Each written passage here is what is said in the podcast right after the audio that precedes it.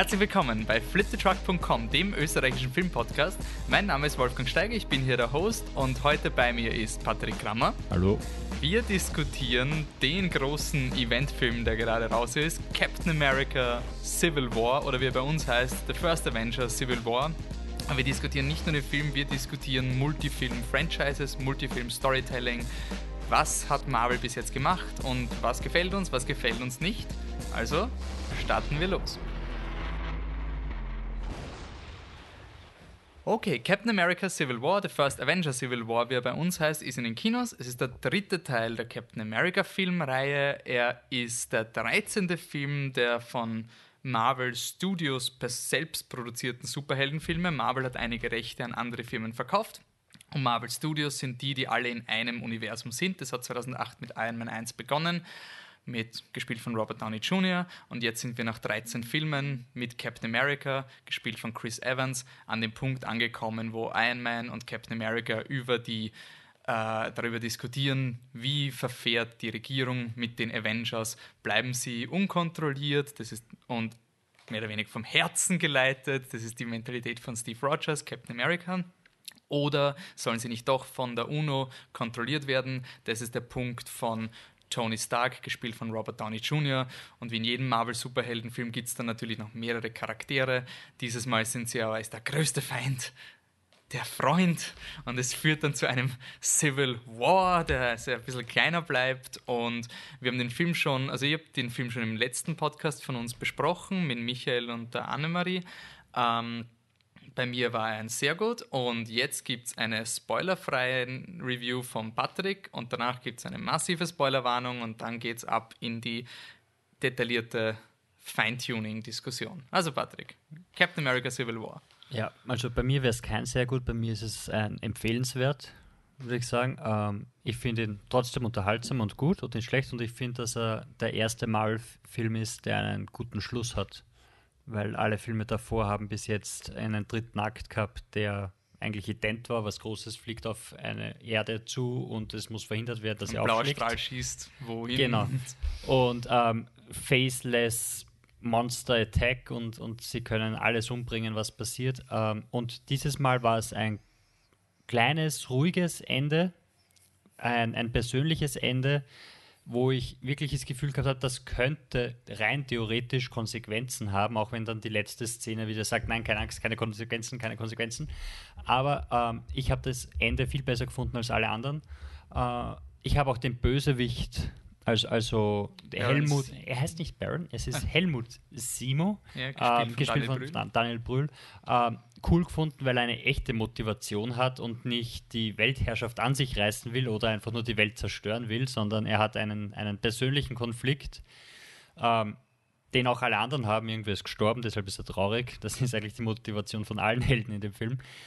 Ähm, aber ich habe ihn unterhaltsam gefunden, auch wenn ich, wenn ich Probleme habe mit ähm, dem Ton teilweise, weil der Film heißt Civil War und dann kämpfen zwei Freunde gegeneinander und dann machen sie Scherze, während sie sich gegenseitig einen in die Goschen hauen, weil hey, er darf nicht zu ernst sein und, und es hat eh keine Auswirkungen, was passiert. Und ja, das Civil War, das ist ungefähr genauso, wie wenn die A-Klasse gegen die B-Klasse in der Volksschule kämpft und, und nicht mehr. Und ja, jeder bekommt seinen seinen einen Auftritt, in dem er glänzen kann und das war's mit den Konsequenzen. Bis auf einen Charakter. Und bei dem Charakter kann man sich wieder rausreden, dass es auch nur ein Unfall war und deshalb voll okay ist und keiner Schuld daran hat, was ich dann auch wieder scheiße finde. Mhm. Und ja, das Build-up am Anfang zu dieser großen Flughafenszene habe ich jetzt auch einfach manchmal einfach nur kalt gelassen. Äh, geschweige denn davon, dass ich nicht der Meinung bin, dass die deutsche Polizei in Bukarest auch nur irgendwas zu suchen hat. Ich bin in Geografie so schlecht, deswegen habe ich mir nicht traut zu hinterfragen, ob das jetzt wirklich wenig Sinn macht. Aber es, ist, es sind 18 Stunden. Bukarest ist irgendwie zwei Länder neben Österreich oder so. Also, ja, aber vielleicht, vielleicht. Aber ich meine, es gibt ein paar Gerüchte, dass die österreichische Polizei an Bahnhöfen in Ungarn irgendwas macht, aber auch das wird nicht bestätigt. Vielleicht hat Deutschland einen Helicarrier gehabt und die sind dorthin geflogen.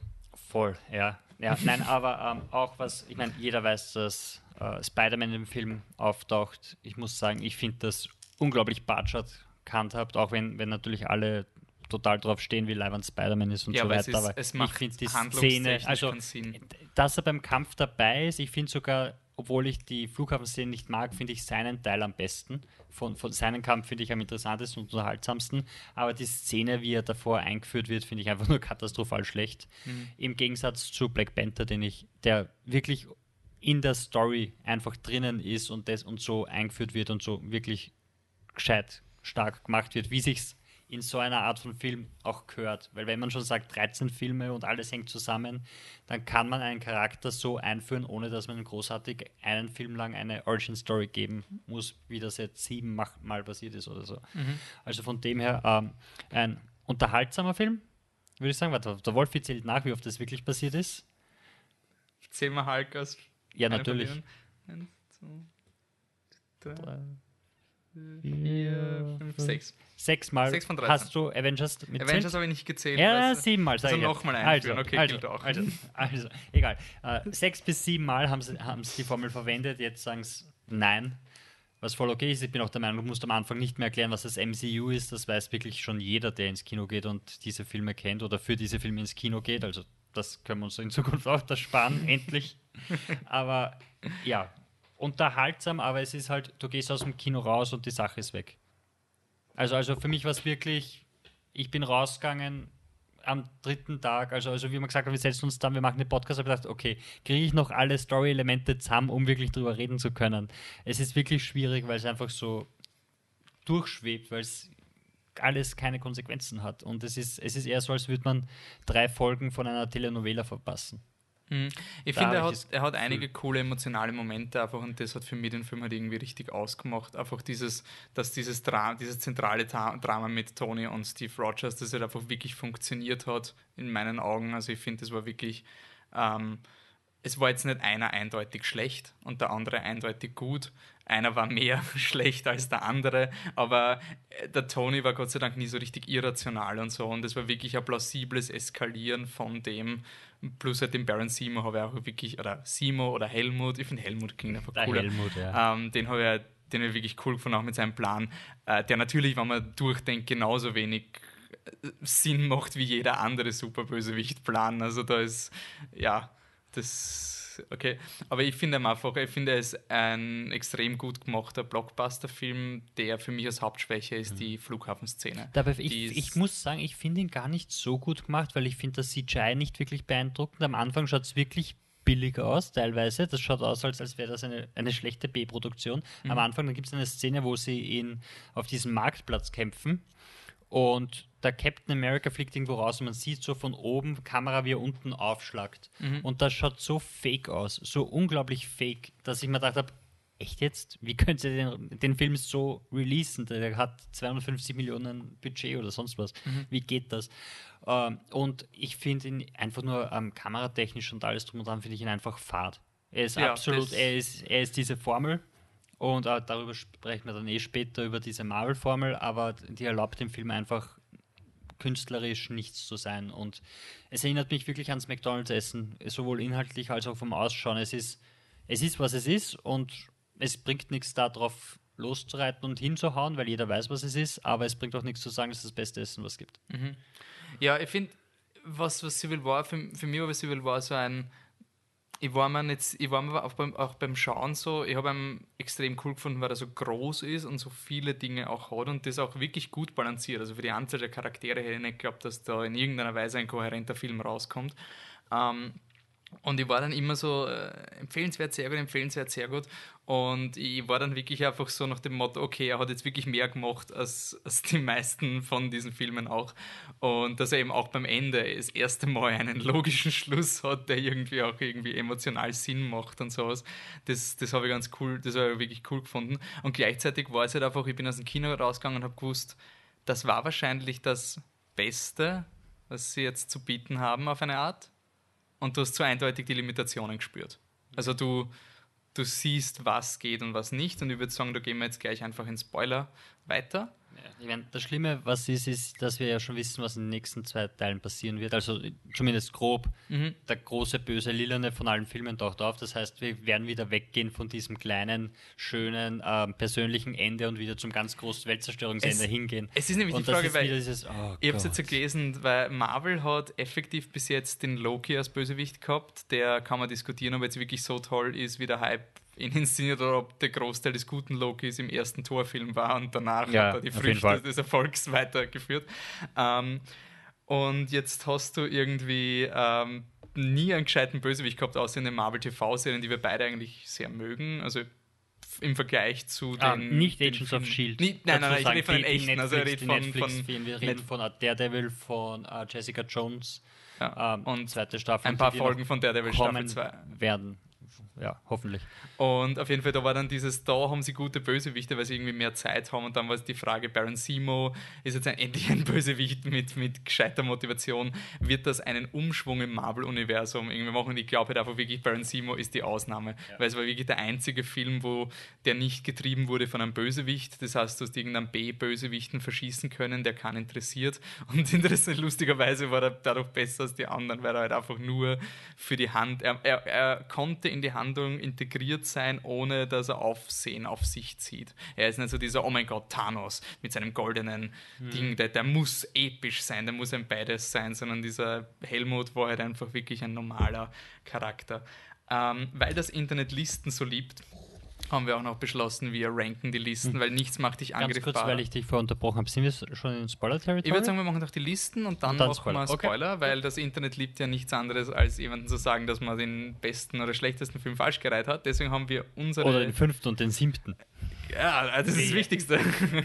ähm, und deswegen, ähm, Patrick, mach du mal deine Liste mit einem kurzen Satz. Warum welcher Film? Oder wisst, also, Ähm, wollen wir uns von unten nach oben arbeiten, abwechselnd? ja. Al- Also, ähm, mein schlechtester Film ist absolut eindeutig ähm, Captain America 1. Den, den finde ich so furchtbar. Ähm, da gibt es gar nicht groß. Also, von Anfang bis Ende finde ich den echt scheiße. Ja, unglaublich langweilig. Zwei, äh, ich bin Mhm. echt drauf beim, beim Namen schauen von, den, von einigen Marvel-Filmen. Sie sind alle zwei Stunden und so wenige von diesen Filmen sollten zwei Stunden sein. Es gibt eine 60-Minuten-Version von Captain America 1, die ist richtig fluffig, lustig, oberflächlich. Und dann finde ich den Film echt nett, aber die zwei Stunden, es ist so fad. Es ist Ja. irrsinnig fad. Und Ja, mein Ja. größtes Problem wurde bei Captain America 1 eingeführt und zwar, uh, die Bösewicht sind eh Nazis. Und das zieht sich durch, weil Hydra ist nichts anderes als Nazis. ja. Nazis, die es überlebt haben bis jetzt und das finde ich mehr als langweilig und scheiße und bis zum geht nimmer, was ich auch allen Marvel-Filmen vorwerfe, wo das vorkommt, weil es absolut uninteressant ist, Mhm. wenn wer einfach nur böse ist. Was Ähm, den Helmut wahrscheinlich so gut macht, weil er eben kein Nazi ist. Also er ist zumindest, wenn man den. Subtext Ja, nicht ja. irgendwie. Ähm, zwölf, der zwölfte ist auch bei uns beiden gleich, das ist Iron Man 2. Ja, das, Das ist der ist, Film, auf den ähm, jeder zu dritten darf. Ähm, ja, ich mein, wenn wir das sagen, das war der erste Versuch, wo sie das wirklich aufziehen wollten mit dem und sie haben einfach zu viel in, in die nächste Filme vorbereitet, anstatt sich auf den Film selber zu konzentrieren. Ähm, war ein schlechter Gegner, war ein billiger Abklatsch von Iron Man 1. Ähm, viel mehr gibt es nicht zum Sagen. War ähm, der letzte Marvel-Film, wo ich glaube ich so wirklich enttäuscht war, weil da habe ich mir noch einmal eins, ich war wirklich gehypt auf den Film. Also bei mir war das wirklich auf Dark Knight, der könnte wie Dark Knight werden, so das Ganze. Und dann war es so ein, ah, vielleicht auch nicht. Ja, nein, aber man muss auch sagen, die Trailer waren alle gut und, und der hatte noch diesen, dieses Koffer-Gadget gehabt, was ein urcooles Mhm. GIF war. Und ab der Bösewicht. Mickey Rourke kurz vor Mickey nach Rourke, seinem genau, Oscar-Hype, dem Oscar hat gesagt, also so, nicht Oscar gewinnen, aber Ja. Oscar-Hype. Und Sam Rockwell war dabei, der unglaublich leibend ist und er hat wirklich alles gehabt. Was, und da haben sie es halt noch nicht, oder da haben sie es nicht hingekriegt. Ist so am 11. Platz bei mir Hulk. Ähm, ich zähle gar nicht dazu, ist mir eigentlich eher wurscht. Ich mag Edward Norton. Mhm. Ähm, ich habe den Film im Kino gesehen und dann hat das Kino allerdings irgendwelche Probleme gehabt mit dem Rating-System und haben brutal 20 Minuten aus dem Endkampf rausgeschnitten. Das heißt, es hat nicht seinen Sinn gemacht, whatsoever. Ähm, aber das war bei dem Film im Großen und Ganzen eigentlich eh auch wurscht. Ja. Ist auch einer dieser Filme, der etabliert hat, dass der Bösewicht vom Hulk genauso ausschaut wie der Hulk selber. Ja. Ähm, bei mir ist. Ist es Guardians, of, Guardians the of the Galaxy. Galaxy? Haben wir schon oft genug drüber geredet. Ähm, mein zehnter Platz Avengers 1.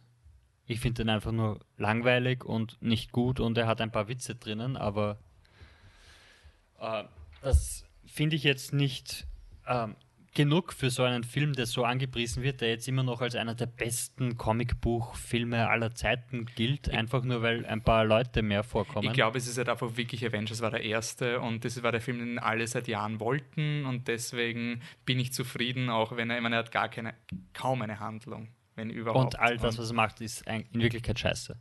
Ganz ehrlich. Also, also die, die, ich meine, und vor allem, was ich so schlimm finde, ist. Wir werden dann noch positiver, keine Angst. Nein, was ich so schlimm finde, ist, sie steigern sich von, von Avengers-Niveau sehr selten, äh, fast gar nicht, weil es sind dann immer faceless Bösewichte, die man dann eh umbringen und zerstören kann und es gibt einen großen Knopf und wenn man den drückt, äh, fällt alles zusammen, dann ist es vorbei und der Strahl, der in den Himmel geht und bla bla bla und das finde ich einfach langweilig. Das finde ich in anderen Filmen auch langweilig, die nicht von Marvel sind. Aber die setzen das halt um und sagen, hey, das ist das Beste, was es jemals gegeben hat. Und viele Leute sagen, ja, das stimmt. Das ja, bei, bei Avengers muss man wirklich hinzufügen, das ist halt wirklich ein Hype-Film. Es ist so schwer, den Film auch losgelöst. Also die Emotionen schwingen da bei uns ja auch voll mit. Also auch dieses, für mich war es auch eine volle Enttäuschung, weil er einfach er, er, hätte was machen können. Also wir werden nachher noch reden über das Shared Universe und ich war einfach nur interessiert, was ist der dramaturgische mhm. Sinn der Avengers, was vielleicht ein bisschen so blöd war, dass ich das nachgedacht habe. Platz 10 ist bei mir Iron Man 3, habe ich einfach ein Problem gehabt, weil er irrsinnig viel Potenzial gehabt hat und das dann einfach weggeworfen hat. Ähm, dein neunter? Mein neunter, warte, ich bin rechts. Tor 2. Ähm, Tor 2, ich finde ja wieder dasselbe. Es geht das portale Hopfen am Schluss finde ich sogar lustig, weil es irgendwo aufgeht und woanders, aber Bösewicht nichtssagend und und komische Szenen, wo sie versuchen, aus Asgard auszubrechen. Aber ich, ich mag Chris Hemsworth und ich, ich mag Thor und, und alle anderen. Also ich finde, der war auch vom Humor her, war, war ich auf einer Wellenebene vom Rest nicht. Deshalb ja, ja, bei mir, ist, bei mir ist der neunte Hulk. Ich, ich, mag Hulk irgendwie mehr als die anderen dieser Filme. Also ich habe jetzt da jetzt die so zwei der Best Marvel, also Guardians ist ja einer der Best Marvel Movies ever und ich mag halt bei, bei, bei Hulk einfach, dass er zumindest probiert, eine Geschichte zu erzählen. Du siehst, dass der Norton wirklich ernsthaft versucht, da was schauspielerisch zu machen, auch wenn es jetzt nicht ganz so. Also, wir haben mal das Trinkspiel gespielt, jedes Mal einen Shot nehmen, wenn Edward Norton mehr hinter der Bühne wahrscheinlich überlegt hat, als im Film kommuniziert wird. Weil der Typ hat sich ja da reingesteigert in diese Rolle und er, er konnte einfach nicht so, aber es, mir, es hat aber Dinge gegeben in dem Film, die ihn ganz unterhaltsam machen und er steht auch für sich allein und ist jetzt nicht so pseudolustig. Das hat mir ganz gut mhm. getaugt. Ähm, Nummer 8 ist bei mir Guardians, weil ich, das war vielleicht der letzte, von dem ich wirklich enttäuscht war. Weil ich habe die Trailer interessant gefunden. Ich habe mir gedacht, sie können, sie können ein bisschen was anderes machen, weil sie eben, eben dieses Setting haben von Weltraum und weit weg und deshalb ist es, ist es okay, wenn sie ein bisschen was verändern und es war dann doch genau dasselbe. Der Humor hat teilweise überhaupt nicht passt, meiner Meinung nach. Der Soundtrack war okay. Sehr cool, ja. Ähm, die Bösewichte wieder 0815, obwohl ich, obwohl ich die Schauspieler mag, die sie spielen. Das ist irgendwie ein großes Problem, weil Lee Pace finde ich super und dann ist er Pseudo-Darth Vader. Äh, er hat allerdings, beim ersten Mal war er eine echte Enttäuschung, aber wenn man ihn dann nochmal sieht, ist er weniger Enttäuschung. Also es ist ein Film, den man sich dann doch trotzdem nochmal ein zweites Mal anschauen kann, bei mir zumindest. Äh, bei dem vielleicht nicht, aber äh, bei mir war es so, ich habe ihn dann ein zweites Mal gesehen und dann war er im Flugzeug irgendwann und haben gedacht, ja, okay, gut, schauen wir halt zum Zeitvertreib und das hat gereicht. Aber das ist vielleicht das, da schaust du dann, dann äh, Avatar ja, ich nie wieder ja, das kann werde. sein, ja. ja das, das ist dann sein. wahrscheinlich so. Also, also Guardians, so Guardians regt ja. mir einfach so auf, weil er halt diese Unvereinbarkeit von der, von der Letztklassigkeit von Chris Pratt und gleichzeitig will er, dass ich ihn mag und das ist so, nein. Mhm. Äh, dann ist mein Achter, ist glaube ich Avengers. Ja. Ähm, hat unfreiwilligen Unterhaltungswert, wenn man sich den Film wirklich ähm, vorstellt, wie der in zehn Jahren ausschauen wird. Weil der Film ist einfach nur urgeil, Alter. Es ist einfach, jeder Shot ist einfach so dieses, der Inbegriff des, ich würde so gern cool sein. Es gibt in dem Film nichts, was nicht das geilste Ding ever ist. Und wenn du das einfach mal so schaust, dann ist der Film irgendwie merkwürdig. Also es ist einfach wirklich so, also das ist ich glaube, Avengers wird so wie Superman 1. So dieser Film, der einfach wirklich schlecht altert. Er ist jetzt schon dann, schlecht gealtert. Ja, aber wo dann irgendwann, wo, wo, trotzdem die Meinung herrschen wird, dass das ein zeitlosiger Klassiker der Comicbuchreihe, also Filme überhaupt ist und wenn du ihn aber einem Publikum in 30 Jahren zeigst, wird niemand wissen, was an dem Film aussieht. Ja, das war der erste. Ähm, Platz 7. Platz 7 ist bei mir Iron Man 3. Ich finde ihn nicht so schlimm wie der Wolf. Ich, mein, ich bin ein Fan von, von Shane Black. Ich freue mich unglaublich auf The Nice Guys. Mhm. Ähm, und wieder der Schluss ist zum Scheißen. ich meine, es tut mir leid. Ist ja nicht meine Schuld, sondern Marvels. Aber der Schluss ist irgendwas, aber, aber dieses der Weg dorthin, den finde ich, finde ich okay. Er passt vielleicht wahrscheinlich am wenigsten in dieses ganze Marvel-Universe rein. Das war vielleicht ein Versuch, wo sie sich gedacht haben, lassen wir dem mal ein bisschen mehr Freiheit. Dann kam, kam Backlash und haben gesagt, okay, vergessen wir die Freiheit, wir holen uns TV-Regisseure, die genau nach unserem Buch arbeiten und die Sache ist erledigt. Und das ist dann der Aufstieg der Russo Brothers gewesen. Aber ähm, ja, er ist ein bisschen anders, das mag ich an ihm. Mhm. Bisschen anders als mag ich hin. Mein Platz 7 ist Tor 2. Ich liebe diesen Film. Ich weiß, er ist an, also ich liebe den einfach, weil er so, so merkwürdig ist. Also die, diese Unvereinbarkeit des Filmes, dieser, der Stil, der überhaupt nicht passt, die, die asgardischen, diese, ich, ich mag Science-Fiction-Konzepte und dieser Film hat wirklich für mich diese Abstrusität des Marvel-Universums zusammengefasst. Du hast nordische Götter, die auf der schlimmsten Zeit, also eine der dunklen Epochen der Menschheit noch leben mit ihrem Gesellschaftsbild. Und gleichzeitig haben sie Laserkanonen, aber aus irgendeinem Grund ist ihre ganze Kultur trotzdem noch auf Schild und Schwert ausgerichtet. Und sie haben aber trotzdem Laserkanonen und Energieschilde. Und diese Unvereinbarkeit von dieser Marvel-Approach mit dem Technologie Technologischen, was im ersten Tor noch so ein interessantes Konzept war, wird da wirklich so richtig zermürbt und er macht Spaß, weil das so komisch Dabei ist. Dabei war es also, nicht so, ich meine, wir müssten in die Annalen zurückgehen oder auf unsere Wikipedia-Seite schauen, aber ähm, hast du nicht ähm, am Anfang gesagt, mhm. Tor 2 hat er nicht so deutlich? Nein, ich habe hab gesagt, es ist der beste Film seit Tor 1 das ist in meiner Engl noch englisch verfassten Review auf Flip the Truck, okay. war Tor 2 der beste Film für seit Tor 1, weil danach, also okay. ich, ich finde den Film immer lustig und ich mag die Laserschwerter, die sie eingeführt haben, einfach so, okay, wir müssen, es ist wirklich so, wenn jemand sagt, wir brauchen mehr Sparks, wir brauchen mehr Sparks, also ich, ich habe eine, der ist richtig Guilty Pleasure, aber den schaue ich wirklich einfach gern als Lustigkeitsfaktor. Das war übrigens das erste Mal, glaube ich, so wie ich mich zurückerinnere, wo dann ein Regisseur quasi offiziell aufgeben hat mit Marvel. Das ist die Patty Jenkins gewesen, oder? Die um, ähm, zuerst da war und die auch, aber die ich meine ich mein den, der ersetzt. Äh, ah, Alan Taylor. Der Alan Taylor von Game of Thrones, der, der danach wirklich ziemlich fertig war und nur gesagt hat, wie furchtbar es war, für Marvel zu arbeiten. Und äh, danach hat das ja dann auch noch Joss Whedon auch gesagt, mm. dass er das nicht naja, wobei Joss Whedon ist zu höflich, um es wirklich dezidiert zu ja, sagen. Das stimmt, aber ähm, ja, da merkt man, was ist. Okay. Platz 6. Ja, arbeiten wir uns da ein bisschen schneller durch. Äh, Platz 6 ist bei mir Age of Ultron. Ich finde ihn den besseren Avengers, auch wenn er genau dieselben Fehler hat mit gesichtslosen Bösewichtern und irgendwas Großes, was auf die Erde zerstören wird, wenn es runterfällt. Ähm, ja, aber ich finde aber, dass, dass dass es eine Dynamik gegeben hat zwischen den Akteuren, die besser war und interessanter war im Vergleich zu äh, Avengers 1, wo es einfach nur war, ich mag dich nicht, ich mag dich auch nicht, okay, jetzt mögen wir uns. Obwohl es fast dieselbe Story war, glaube ich. Also so zwischen den Figuren, die, die, die Probleme waren sehr von Avengers 1 genommen. Aber ich finde, es war besser gemacht. Ich mag die Scarlet Witch, mhm. die habe ich cool gefunden. Und ja, ich, ich, ich mag auch in, in Ultron sehr von der, von der, von der Stimme her, also, also James. Spader, der arbeitet Killer Roboter. Und sowas, ja. Eh, aber, aber ich, finde, der hat zumindest ein bisschen was. Nein, das ist zur Erklärung, dass man weiß. Also wir, wenn jemand da wirklich aus Interesse zuhört. Come Nein, okay. Come. Ich, ich will Dein nicht. Sechser, ich weiß. mein Sechser ist Ant-Man. Ähm, den habe ich eigentlich ganz cool gefunden, aber er hat mir beim zweiten Mal schauen sehr an Captain America 1 erinnert. Er hat wirklich Momente, die ich nicht brauche. Er ist cool, er ist lustig, er hat einige sehr originelle Dinge drin und hat einfach Witze, die immer noch lustig sind, wie die Montage mit den Leuten, die reden. Und er hat aber dann trotzdem dazwischen, das ist zum Beispiel ein Film, was er vorher gemeint hat, der gehört auf 60 Minuten runter. Es gibt keinen Grund, warum Ant-Man zwei Stunden dauern soll, aber er ist sicher einer der unterhaltsameren. Also auch wenn man jetzt mal anfangen will mit diesen Marvel-Filmen. Mhm. Ähm, meine Nummer 5 ist jetzt Civil War. Ich habe vorher gerade was dazu gesagt, wir reden nachher weiter, also lasse ich den mal so stehen. Deine Nummer 5? Meine Nummer 5 ist Winter Soldier, ähm, der zweite Captain America. Äh, ich würde ihn gern mehr mögen. Er hat coole Konzepte. Das war unser erster Podcast, den wir jemals aufgenommen haben mit Michi, wo er uns gefragt hat, warum wir so viel Zeit mit diesen Filmen verbringen. Und jetzt machen wir einen Podcast über alle 13 Filme.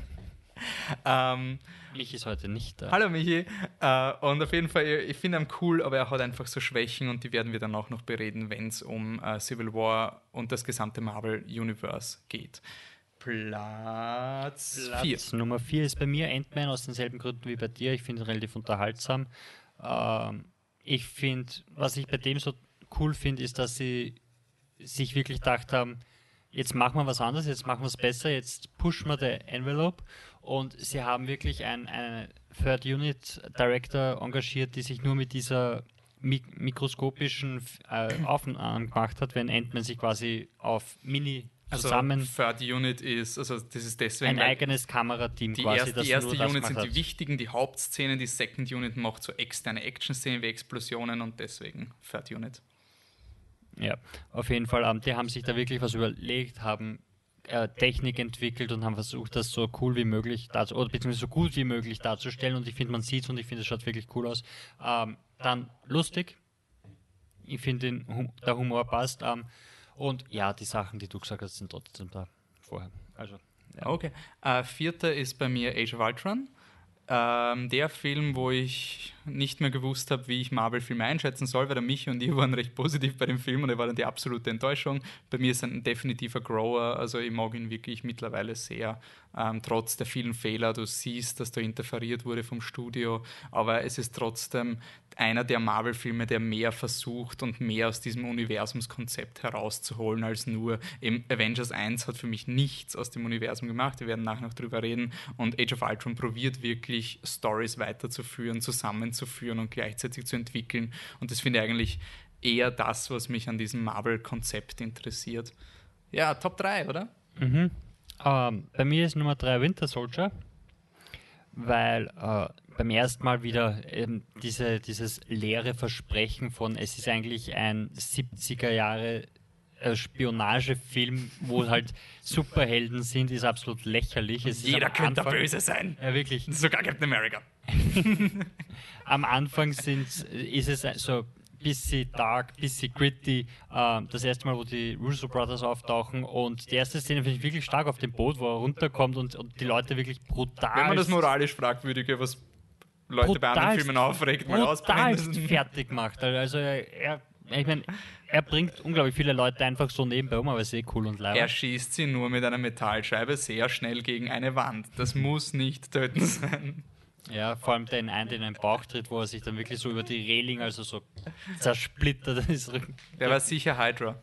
Er war voll Hydra, aber wurscht. Ähm, und dann wird er, also das Finale ist absolut lächerlich mit, mit Helicarrier, die wieder runterfliegen und ladi da. Aber, aber die erste Hälfte, finde ich, kann man sich wirklich anschauen, weil die bis zum, zum großen Finale finde ich den Film dann im Nachhinein ähm, gar nicht schlecht. Hat auch coole Actionsequenzen, auch von ja, der Choreografie genau. und so. Und dann am Schluss wird es 0815 Bullshit. Ähm, mein Dritt, zweiter, oder? Dritter. Dritter, Dritter äh, ist Thor. Ähm, deswegen, weil er wirklich noch einer dieser Filme ist, wo das Studio noch nicht so zugepackt hat. Es ist Regie Kenneth Branagh, der einfach einer der besten Typen generell ist. Und alles ist schief gefilmt in diesem Film, keine Kamera ist gerade aufgestellt worden. Der Film hat eine merkwürdige Prämisse gehabt. Es war der Film, wo niemand glaubt hat, dass der funktionieren könnte. Den wollte niemand sehen. Er ist nach Iron Man 2, glaube ich, rausgekommen. Da war der Teaser für Thor am Ende von Iron Man 2 und das war so, oh shit, Iron Man 2 war furchtbar und jetzt kommt Thor, Marvel kann einpacken. Und dann war der Film wirklich so lustig. Er hat die, die Love Story funktioniert überhaupt nicht, also auf keinster Ebene. Das ist immer die also ich finde Sprich für dich selbst. Okay, gut. und, ähm, aber er macht Spaß. Also Thor ist einfach wirklich Spaß und coole Designs und, und nimmt sie nicht zu ernst, aber auf eine gute Art, nicht auf eine Guardians-Art, sondern er hat Spaß mit dieser verrückten Welt. Ja, Platz 2 ist bei mir Iron Man, weil äh, Iron Man ist immer, wahrscheinlich immer noch der beste äh, ich will nur kurz einen Live-Newsfeed machen. Äh, die Anne ist ja unsere Resident X-Men-Frau und die liebt gerade X-Men und alles. Und X-Men Apocalypse hat anscheinend 41% auf Rotten Tomatoes. Okay, dann schauen wir mal, wie es weitergeht. Sorry. Da liest, da liest wohl wer nicht den Twitter-Feed von Flip the Truck. Ich habe das gerade gekriegt von unserem Feed. Ah, okay. Gut. Okay. Um, ja. Gut, dann bleiben wir bei. Sorry. So. Um, Iron Man 1, um, der unter Umständen noch der beste Marvel-Film, lustig, weil es der erste ist. Und sie mit diesem ganzen Multiple Storytelling, bla bla bla, noch gar nichts am Hut gehabt haben. Deshalb vielleicht. Bei mir ist er der zweitbeste, weil er einfach jetzt in Retrospektive schuld ist an all den Sachen, wo der Bösewicht dasselbe ist wie der Hauptdarsteller und es ist einfach, am Schluss kämpft man gegen Faceless Monsters, weil das ist, Almans 1 hatte dann diesen, diesen Den- fetten Anzug. und Der, Jeff Bridges war das der ja, Böse, gell? genau. Und ähm, das ist, in dem Film, finde ich, funktioniert es noch so halbwegs, obwohl das letzte Drittel auch schon so fragwürdig ist. Aber wenn ich mir jetzt sage, das letzte Drittel ist bei dem Film auch fragwürdig, genauso wie alle anderen, die, die danach kommen, die sich nach dem modeln, kann er nicht der Beste sein. Deshalb ab zwei, aber trotzdem finde ich ihn äh, sau gut. Ja, mein zweiter ist äh, Civil War. Ich habe ja schon vorher gesagt, mir gefällt eigentlich ziemlich sehr. Viele Charaktere, trotzdem eine fokussierte Handlung und für mich auch ein Payoff von diesen Konflikten, die da aufgebaut wurden. Ähm, ja, wir reden eh noch weiter. Platz 1. Platz 1 ist bei mir Thor, aus denselben Gründen wie du sagst. Also meiner Meinung nach kann sich jeder sofort in Natalie Portman verlieben. Und es ist nicht aus der Luft gegriffen, sondern es stimmt. Und ähm, ja, alles, was schief ist, ist schief, finde ich super. Ich, ich, ich mag äh, Chris Hemsworth, finde ich einen wirklich ähm, lustigen und guten Schauspieler, obwohl er in diesen Filmen gefangen ist, aber Er hat ja versucht auszubrechen und hat eine, eine Box-Office-Bombe nach der nächsten gehabt. Und jetzt naja, wie viele? Zwei, Naja, drei. Der Rush erste war so nicht, ne? mittelerfolgreich. Dann war Hans- das Hard of Hans- the Huntsman Sea, war okay. Huntsman. Ah, Half Sea habe ich vergessen. Das ja, halt war- diese- Ja, aber jetzt ist er im neuen Ghostbusters, da ist er wieder großartig. Aber den will ja keiner schauen. Ja, doch, doch, doch. Egal, auf jeden Fall, ähm, ich, ich finde ihn wirklich gut. Ich finde auch, dass das Finale besser, besser ist. Ähm, den einzig echten Bösewichten in der, äh, Bösewicht in der Marvel-Geschichte mit Loki gemacht. Das ist der Film, auf den sich alle beziehen. Das heißt, hey, es gibt eh einen guten Bösewicht und von dem lebt dann auch die Bösewichterei in Avengers 1 Mhm. und Tor 2. Also, ähm, ja, Kenneth Branagh vor der Win. Ja. Und mein erster Film ist traurigerweise der erste Film, den Marvel released hat, Iron Man 1. Das ist ein Film, wenn der dritte Akt besser wäre, dann wäre das sowas von leicht und exzellent. Und die Tatsache, dass er mit so einem desaströsen dritten Akt, ich finde den dritten Akt, wie du gesagt hast, viel schlechter als Tor 1. Viel schlechter, weil am Tor 1 hast du wenigstens noch die Emotionalität mit Loki und Thor, dem Bruderkrieg und sowas. Und bei Iron Man 1 ist einfach so scheiße. Aber die ersten zwei Drittel sind so phänomenal gut. Also dieser, dieser Christopher Nolan-Approach, dieser wie wie verkaufst du Iron Man? Und das war halt auch ein Film, der zur richtigen Zeit rauskommen ist. Wenn du die Videogames anschaust, diese Mech-Suits sind immer so ein Fetisch. Und das war wirklich ein Film, der das nicht übertrieben hat, sondern wirklich einfach versucht hat, so pseudo, nicht, nicht plausibel, sondern angreifbar und sowas zu machen. Und ich könnte mir stundenlang anschauen. Also für mich ist Iron Man ich schaue ihn mir an, bis er so in dieses Kriegsgebiet geht und danach gibt es eine Pressekonferenz, wo der Tony Stark hingeht und sagt, the truth is, I am Iron Man. Das ist der Film. Und das ist ein super Film, er dauert nur eineinhalb Stunden und ist wirklich cool. Und der Jeff Bridges, der, der ist dann im zweiten Teil zurückgetreten, weil, who gives a fuck. Okay, so. Das waren unsere Top-Listen. Jetzt gibt es Spoiler, Spoiler, Spoiler, Spoiler, Spoiler. Und wir gehen in das gesamte Marvel Cinematic Universe-Konzept rein. Das ist der Grund, warum ich den Kramer da auch, den Patrick verpflichtet habe, diesen Podcast irgendwie zu machen. Ähm, weil ich finde die Idee eigentlich wirklich spannend. Und es gibt eine inhärente Faszination von diesem Universe. Also ich habe einen Arbeitskollegen gehabt, der hat diese Filme nie geschaut, dann ist er draufgekommen, hey, die Filme spielen alle im gleichen Universum und der hat sich in, in, innerhalb kürzester Zeit alle diese Filme angeschaut, weil es was anderes ist, als wenn du sagst, ich will alle Superman-Filme sehen. Und diese, diese, dieses Konzept finde ich einfach faszinierend, was wahrscheinlich auch der Grund ist, warum ich so regelmäßig getäuscht werde vom Marvel Cinematic Universe, weil sie ein bisschen anteasern. Aber bleiben wir mal positiv. Was, Patrick, was ist eines dieser der positiven Dinge an diesem Filmkonzept in deinen Augen? Ähm, die Möglichkeit, dass man wirklich viel aus der Sache machen könnte, ist, ist wahrscheinlich das, das, das Beste, was es gibt. Das meine ich jetzt gar nicht so negativ, wie es der Wolfi gerade aufnimmt, aber es ist, Civil War ist das beste Beispiel. Ähm, du hast da wirklich einen Film, Captain America, der dritte Teil, okay, und auf einmal sind da noch elf andere Typen, die du aus anderen Filmen kennst und, und sie arbeiten zusammen, es gibt eine Story und so weiter und dass die einfach so, so rein und raus hoppen können und das ist dann auch das, was das größte Problem ist bei den Marvel-Filmen oft, ist, dass sie das genau nicht passiert. Dass du Also dann, dich fragst, wo sind die Genau. Avengers, wenn der Tony Stark in die genau, Luft gejagt Iron wird? Man, Iron Man 3, der Präsident wird entführt und du fragst da, warum ist Captain America nicht da, der ja noch in diesem, ähm, ich, ich bin für das amerikanische Volk, bla bla bla und so weiter ist, wo noch alles gut war aus Shield-Sicht und sie eigentlich da sein sollten und so weiter. Und das finde ich dann doch, dass das eine, äh, eine Möglichkeit ist, ähm, aus einer normalen Story was Besseres zu machen. Außerdem kann man, genauso wie in Serien, wenn man sich die Zeit nimmt, könnte man größere Geschichten erzählen, wie sie es jetzt noch mit dem, hoffentlich mit äh, Infinity Wars oder wie auch immer er jetzt wirklich heißen wird, äh, probieren wollen, wo man wirklich sagt, wir haben diese Charaktere, wir haben sie so lange etabliert, dass man sie nicht noch einmal vorstellen muss. Wir können jetzt die Zeit verwenden, wirklich eine gute Geschichte zu erzählen. Hoffentlich passiert es, aber die, die Möglichkeit ist da. Und das ist wahrscheinlich das Beste äh, an der ganzen Geschichte, weil genauso wie die Netflix-Serien, die zeigen dir eigentlich, wie es gehen könnte, weil es, es, es gibt einem schon irgendwas, wenn am Ende von der zweiten Staffel Daredevil auf einmal die Anwältin sitzt, die man aus Jessica Jones kennt. Es ist irgendwie so ein, es gibt, das würde ich auch so sagen, der, der, also für mich war das, wo das Universe am besten funktioniert hat, war Tor 1, weil ähm, da kommt der Agent Carlson mit Shield und der konfisziert die, die Daten von der Natalie Portman und normalerweise dramaturgisch ist die Aufgabe vom Carlson, ich bin der Antagonist. Das ist jetzt einfach nur, was das Drehbuch ihm gibt. Und in jedem anderen Film wäre es einfach irgendein FBI oder so.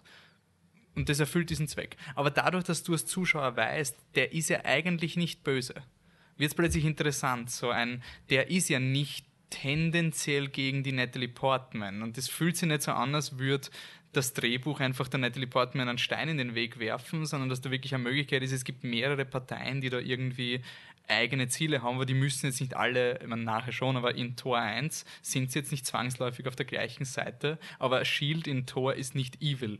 Die, und die, das Automatische, was passiert ist, wenn du ein bisschen drüber nachdenkst, bedeutet das, dass wenn dieses Problem aus der Welt geschafft wird, dass Natalie Portman und der Shield-Typ, Agent Coulson, dann quasi zusammenarbeiten können, slash fast sogar müssten, weil wenn man es logisch weiterdenkt, ist das der, der Pfad, auf den sie sich bewegen. Das heißt, du hast ohne, hättest ohne große Drehbuchprobleme oder Logikprobleme, könntest du quasi diese Sachen nehmen und weitererzählen.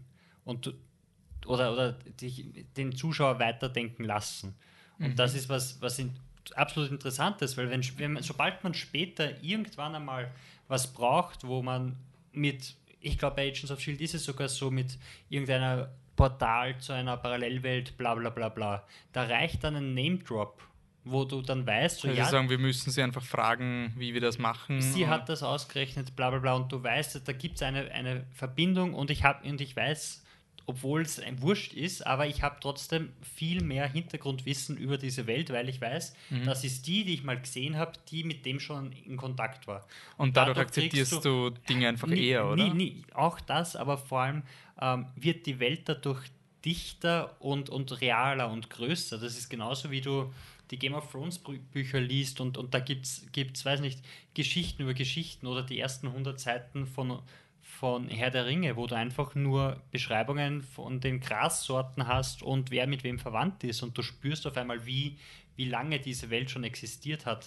Und das wäre was oder ist was, was durch das Marvel-Konzept quasi funktionieren könnte oder kann, weil du weißt, die war da, da haben sie sich getroffen und jetzt irgendwo ganz anders wird das nochmal erwähnt und es reicht. Dann habe ich eine Frage, was sagst du zu Ant-Man in Civil War? Weil das war für mich ein Charakter, wo ich ähm, im Film gesessen bin und mir gedacht habe, wenn ich jetzt, ich meine, ich finde es cool, weil ich mag den Paul Rudd, ich mag Ant-Man. Aber hätte ich Ant-Man nicht gesehen, wäre es irgendwie sinnlos gewesen. Also ich habe mir halt wirklich gefragt, so was, weil da, da das, hat, das war für mich auch dieser Grund, so das dramaturgische Weiterentwickeln von Personen zum Worldbuilding ist ja cool. Nur das Ant-Man war für mich genau das Gegenteil von dem. Oder hast du es du anders aufgenommen? Mu muss, muss man sich anschauen, was da genau passiert mit Ant-Man. Und zwar ist es eher so, dass, dass er aus einem Auto rauszahlt wird, dann steht er da und dann soll er kämpfen. Das, nur weil er den Typen einmal getroffen hat, heißt das noch nicht, dass er dann Sinn macht, dass er dort wieder auftaucht. Und, Ja. und er hat in dieser, er war ja nur für diese Flughafensequenz da und das hat doch keinen Sinn gemacht, weil er hat nicht mal gewusst, wofür er eigentlich kämpft, außer dass ihm ein Typ sagt, du kämpfst jetzt für uns und das ist Captain America. Und dann ist nachher Iron Man und sagt, wow, den finde ich ja auch cool, aber ich kämpfe jetzt gegen dich, weil ich glaube, irgendwer hat es mal gesagt, dass nur weil es diese Charaktere gibt, heißt das nicht, dass, dass man sich quasi das sparen kann, ihnen einen Grund zu geben, zu handeln. Und genau das ist in Civil War passiert, in dieser Flughafenszene mit diesen ganzen Charakteren, die einfach geholt werden ohne Grund. Ich habe auch nicht verstanden, warum, warum da die Scarlet Witch nicht außer Haus darf, warum sie von Tony Stark unter Hausarrest gestellt wird.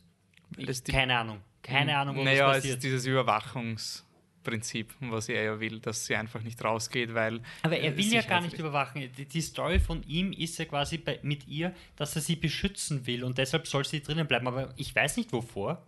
Von was da draußen Dass sie nicht irgendjemandem hilft und wieder Aber was schief dort, geht. wo sie ist, ist nichts. Und sie darf nicht einkaufen gehen und so ein Shit. Und sie hat, was sie gemacht hat, ist ja nicht schief gegangen.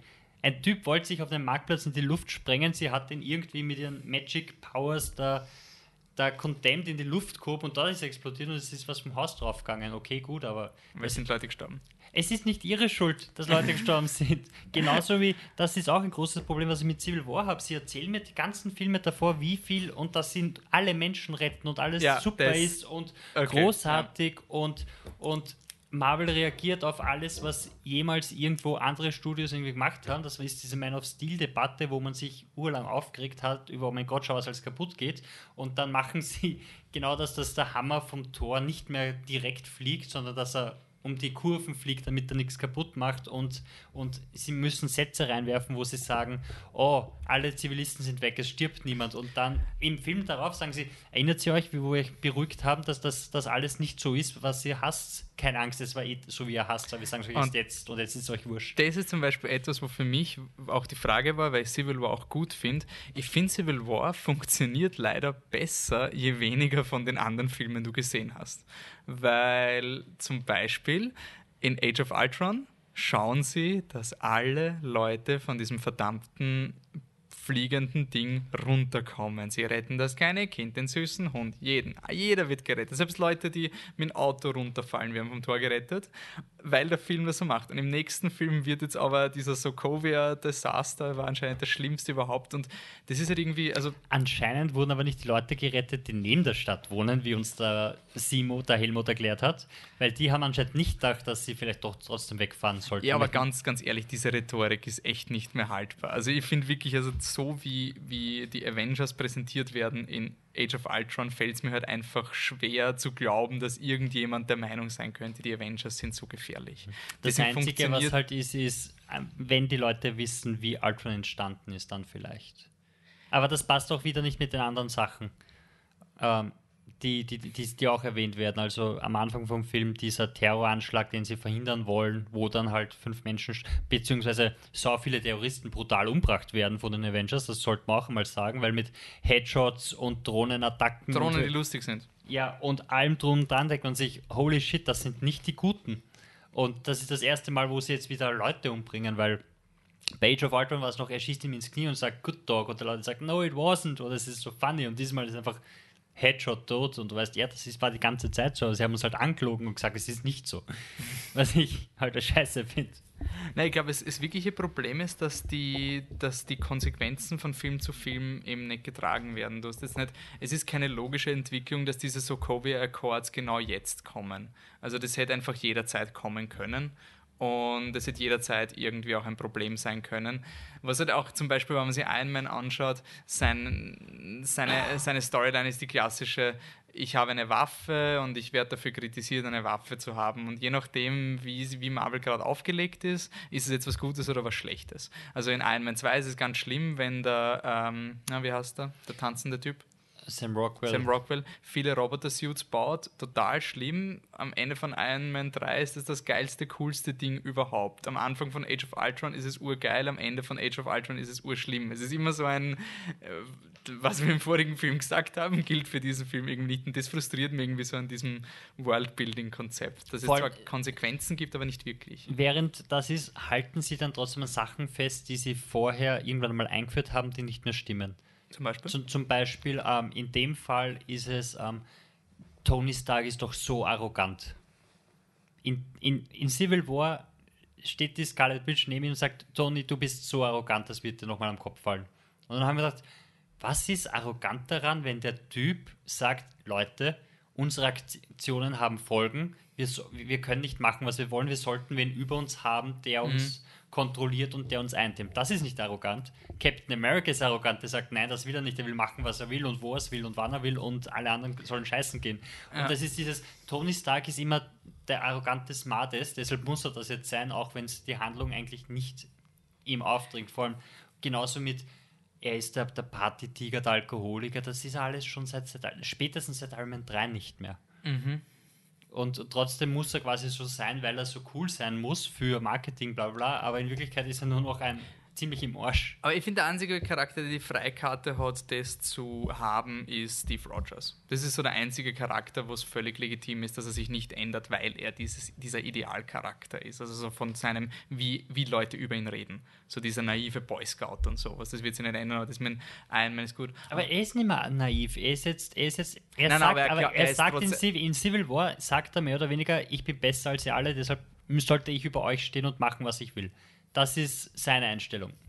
Und, und was dann passiert ist, ihm wird Recht gegeben, nicht dadurch, wie sich Tony Stark verhält, von dem man eigentlich auch sagen kann, ja, ich verstehe, also Team Iron Man, aber sondern wie das, wofür er eintritt, im selben Film wieder total negiert wird durch die böse Regierung, die Leute dann in U-Booten einsperrt und wie Tiere haltet, wo du weißt, das kann nicht das Gute sein. Bi- es, es ist klar, dass Aber das der ich Film... habe es trotzdem cool gefunden, dass, der, dass Tony Stark halt einfach irgendwie so weit geht und dass er halt irgendwie so in was hinein Aber so, sobald er sieht, was, was quasi die Konsequenz von dem ist, was er unterschrieben hat, ist er schon wieder auf der Seite von Captain America, weil der Das die ganze Zeit finde recht ich aber nicht so schlecht. Ah. Also ich finde das halt einfach, das ist so dieses, hey, also mir war es lieber, der Tony Stark sieht das und ist trotzdem noch überzeugt, okay, das war vielleicht ein bisschen, weil ich finde, er ist so, es war vielleicht ein bisschen radikal, aber ich bin jetzt noch immer tendenziell pro Regis Registration Act und er fährt aber trotzdem auf, er investigated auf eigenes Initiative, weil er trotzdem noch dem Captain America genug Respekt gibt und sagt, hey, vielleicht hat er gar nicht so Unrecht. Das habe ich eigentlich eine ziemlich coole Entwicklung gefunden, dass nicht so der irrationale Tony ist, der, weil sobald er das sieht, muss er ja wissen. Ja, aber es sind genau halt das, das, das ist doch das Problem, oder? Ich meine, er sieht im selben Film, dass alles kommt, sieht er, dass es in Wirklichkeit schlecht ist. Und am Schluss ist es dieses, ist es jetzt gut oder ist es schlecht? Bist du Team Iron Man oder bist du Team Captain America? Du kannst nicht Team Iron Man sein nach dem Film, wenn du es wirklich anschaust. Der Typ entscheidet sich am Schluss, ich bringe einen Menschen um, weil ich jetzt will. Und das versucht er zu machen. Das Einzige, was für mich, und das war eben das Bittere, ich finde nämlich zum Beispiel den Twist mit dem Tony Stark, seinem Vater, eigentlich von der Idee her sehr cool. Das ist auch etwas, wo dieses ähm, Shared Universe total interessant ist, weil einer der ersten Sätze in Iron Man, nachdem, also der Iron Man beginnt ja mit diesem, dieser Attacke in Afghanistan und dann kommt die Biografie von Tony Stark und du hörst, then suddenly the passing of a Titan, Howard Stark ist nicht mehr da. Und der Satz hat jetzt ein bisschen mehr Gewicht, einfach so dieses, durch diesen ganzen Hydra-Scheiß und so. Das hat, es, es hat, ich meine, es hat was von einer Telenovela, aber ich habe es trotzdem cool gefunden, dass du, dass du na, immer die Möglichkeit hast, Dinge, die du einfach bis jetzt nie erwähnt hast, aber du hast gewusst, das waren Fakten, kannst du, wenn du eine gute Idee hast, das einweben. Das war Negativ. das, kurze Frage nur, ähm, war es für dich eine Überraschung, dass er nicht natürlich gestorben ist und umgebracht worden ich ist? habe es nach drei Minuten gewusst. War es ein Im Film. Also, Also- bei mir war es wirklich so, der Film hat begonnen mit dem geheimen Auftrag in den 90er Jahren. Die nächste Szene, Tony Stark sagt, wow, mein Papa ist nie zum Flughafen gekommen, aber ich wusste, passt. Winter Soldier hat ihn umgebracht und Da, das, war, wie war es davor? es war nie eine Frage. Es war nie Okay, eine Frage. weil- es, war nie ein, dieses- es war nie ein Mystery, was gelöst werden und wir sind das habe ich cool gefunden. Einfach so Aber ein, wie das, das ist vielleicht dann wieder ein Problem von Marvel, weil wie das dann passiert ist, war es keine Überraschung. Der große Reveal, dass, dass es seine Eltern war, war mir wurscht, weil ich mir gedacht habe, natürlich in der Welt muss er von irgendwem umgebracht werden. Und den einzigen, den es gibt, der böse ist, ist Hydra. Und dann ist logisch, dass der Winter Soldier ist. Und dann bin ich da gesessen und dachte, ja, okay, gut, ja, gut. Und es, ist, es, war, es, war, es, war, es, es fehlt der totale ähm, Impact, finde ich, dadurch. Also es fehlt der Impact, den dieser, diese Entwicklung haben sollte. Ich Dafür, glaub, dass das dann. Liegt es aber dann vielleicht daran, nicht, dass der Impact ist, sondern dass es wirklich einfach, weil wir so ein bisschen Hydra abgestumpft sind. Ich glaube, sobald du halt hörst, Hydra, denkst du, pff, einfach so, die haben keine Motivation außer, außer Evil Stuff. Aber ich finde diese Idee, dass da wirklich was passiert ist und dass er aufgemuckt hat auf eine Art, und das siehst du ja auch sehr oft in den Marvel-Filmen bei Ant-Man zum Beispiel. Es geht ja eben sehr oft um diese Verantwortlichkeit und was man jetzt noch irgendwie tun soll und so. Ähm, das finde ich sehr cool, aber du hast vollkommen recht mit dem, dass, dass der, der Maximum-Impact, der ist noch nicht einmal annähernd. Also es, es hat dann doch nicht den Vorteil von einer thematisch durchgearbeiteten Geschichte, weil Hydra halt keine rationalen Gründe hat. Aber abgesehen von dem Hydra-Kontext finde ich das an sich sehr cool und ich finde es halt wirklich cool dadurch, dass der Helmut eh nicht Hydra ist, er verwendet mhm. einfach etwas ja. aus der Vergangenheit. Und das habe ich cool gefunden. Es, es schadet halt auch, dass Bucky nichts dafür kann. Ja, ja, das ganz, ist eine, ganz riesiges und, Problem. Und was mich erinnert es eher so an, an diese Serien, die schon vor fünf Staffeln hätten vorbei sein sollen und jetzt fällt ihnen ein, wir sind in der zwölften Staffel. Wie wäre es, wenn wir irgendwas vom Anfang nehmen und dann sagen, es war gar nicht so? So in der, in der zehnten Staffel von Ladi da kommt man drauf, dass, dass die Hauptdarstellerin in Wirklichkeit die Tochter von der bösen alten Frau mhm. ist und das war alles ur durchgedacht und so weiter. Und, und so, so habe ich irgendwie schon das Gefühl bei dem, deshalb.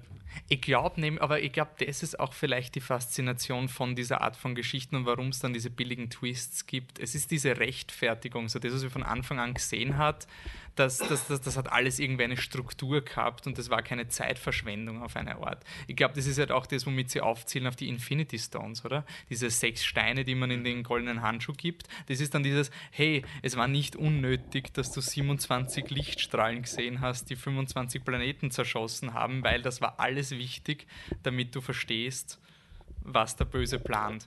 Und das wird halt dann wahrscheinlich leider bei diesem Konzept bleiben, weil es ist völlig unwichtig, woher die sechs Steine kommen. Die sind dann halt in einem goldenen mhm. Handschuh. Und das ist für mich die große Frage, wie es jetzt weitergeht von. Nur ganz kurz, weil du das gerade erwähnt hast, das finde ich auch so interessant, dass sie quasi die Zukunft durch, durch die Vergangenheit ist quasi so ein bisschen ruiniert haben, weil diese sechs Steine, wenn die wirklich, also in den Comics haben sie anscheinend, äh, sind sie ja thematisch zugeordnet und mhm. jeder kann was anderes. Und das haben sie so, so minimalst erwähnt, aber sie haben es so wenig erwähnt, dass sie quasi darauf nicht aufbauen können. Das heißt, die Steine sind jetzt wirklich nur Steine. Magische das Steine und, und man, hat, man hat jetzt nicht wirklich die Möglichkeit, den Steinen jetzt noch in einem Film so, so spezielle Fähigkeiten zuzuordnen, um sie dann irgendwie interessant einzusetzen. Das ein, der einzige Stein, und du musst aber schon sehr zwischen den Zeilen lesen, ist der Mindstone, der ein bisschen was ähnliches hat. Also was aber eigenes. was der kann, weiß man auch nicht. Na, aber er ist halt, ich meine, wie gesagt, es ist sehr zwischen den Zeilen lesen, es wird nicht funktionieren, aber für ein normales Publikum, aber es ist ja auch der Stein, den sie verwenden, die Hydra, um der Scarlet Witch ihre telekinetischen Kräfte zu geben. Da muss man schon sehr zwischen den Zeilen lesen. Das ist nicht wirklich viel, aber der einzige Stein ist der Lilane aus Guardians of the Galaxy, weil da wird das, da wird gesagt, das ist der, der steht für Zerstörung. Der ist Power, oder? Der, der ist Power, der ist Zerstörung. So. Und okay. man kann argumentieren, der blaue ist Space auf eine Art, weil er öffnet ein Portal. Aber, aber, Im, aber im, wie gesagt, nein, ich hinke nein, hier. Nein, ich nein, hinke weil der, der rot, das rote Zeug, was in Tor 2 vorkommt, öffnet auch Portale. Ist es, ist es der rote oder ist das. Das ist, das ist das Ätherzeug, keine Ahnung, was das Aber das öffnet der nicht ist. Portale, weil die Portale werden doch geöffnet, weil die Welten convergen. Ja, aber siehst du das Problem, was wir da haben? Ja. Also du kannst das jetzt nicht. es ist nicht Game kannst, of Thrones. Du kannst es nicht nehmen und quasi im nächsten Film spannend weiterverwenden, sondern es sind jetzt einfach wieder, und das haben sie jetzt in, in, in weiß nicht wie viele Filmen gemacht, es sind wieder nur MacGuffins. Mhm. Also es sind wieder nur die, die Steine sind, sind Kraft und er hat alle, deshalb ist er der mächtigste. Und es ist, äh, und sie haben sich quasi die, die, die Möglichkeit von, von komplexeren Stories selber genommen, dadurch, dass sie es nie eingeführt haben. Allein nicht die Tatsache, dass in Loki sein Stab am Anfang blau ist und dann ist was Gelbes drin, ist schon dieses Eingeständnis von ja, plus es macht dann noch weniger Sinn, warum dieser violette Thanos dem Loki einen dieser urwichtigen Steine, so ein Wenn er eh schon einen hat, weil, weil, weil das Ding holt er sich ja auch. Ne? Das Violette? Ähm, nein, das blaue, der, der Tesseract. Ja, genau, er will ja das Blaue Mhm. und dafür gibt er dem Loki das Gelbe im Blauen. Und das ist ein bisschen unverantwortlich. Also ich würde jetzt nicht einem dahergelaufen. Und das ist halt einfach dieses eben Telenovela. Sie haben es nicht gewusst. Ja. Es ist dann in Retrospektive, können es dann so tun und so. Ähm, Aber sie haben es schon in, in Age of Ultron gewusst. Und da haben sie die Szene dann rausgehauen, wo der, ähm, wo der, Der Thor Thor, die die, die Sachen erklärt. Also du, du weißt noch genau, dass es diese Steine gibt. Und das ist zum Beispiel auch was, was den, den Joss Whedon so gebrochen hat, warum ich Age of Ultron auch sehr faszinierend finde, weil diese Szene, die, die Tor-Storyline, wenn du Age of Ultron schaust, die macht keinen Sinn. Es ist wirklich so, er geht dann in ein Wasser Er und dann weg und sieht er kommt vier zurück. Steine und ist dann crazy. Und das war halt einfach eine Szene, die nicht so gut mit der Test-Audience ge getestet hat und Marvel hat es rausgeschnitten, wo es halt darum geht, dass der Thor so von irgendwelchen Göttinnen äh, beherrscht wird, die seine Essenz fressen, aber gleichzeitig hat er die Möglichkeit, das Universum zu verstehen. Also wirklich so trippy Shit. Und ja, ähm, ist, ist dann halt leider nicht irgendwie drin gewesen. Und es ist halt irgendwie auch dieses, das ist der einzige rote Faden, den du irgendwie hast, der eine einende Geschichte hat. Und das Gute an Civil War ist halt, dass er nichts von dem irgendwie drin hat. Das ist halt irgendwie meine Sorge. Also Civil War ist halt wirklich, ich habe die finale Konfrontation, ich war da wirklich sehr dabei. Es war extrem nervig für mich, dass Bucky unschuldig war. Das habe ich halt schon in Winter Soldier so unpackbar frustrierend gefunden, dass der Bucky eben urböse ist, aber eigentlich nicht.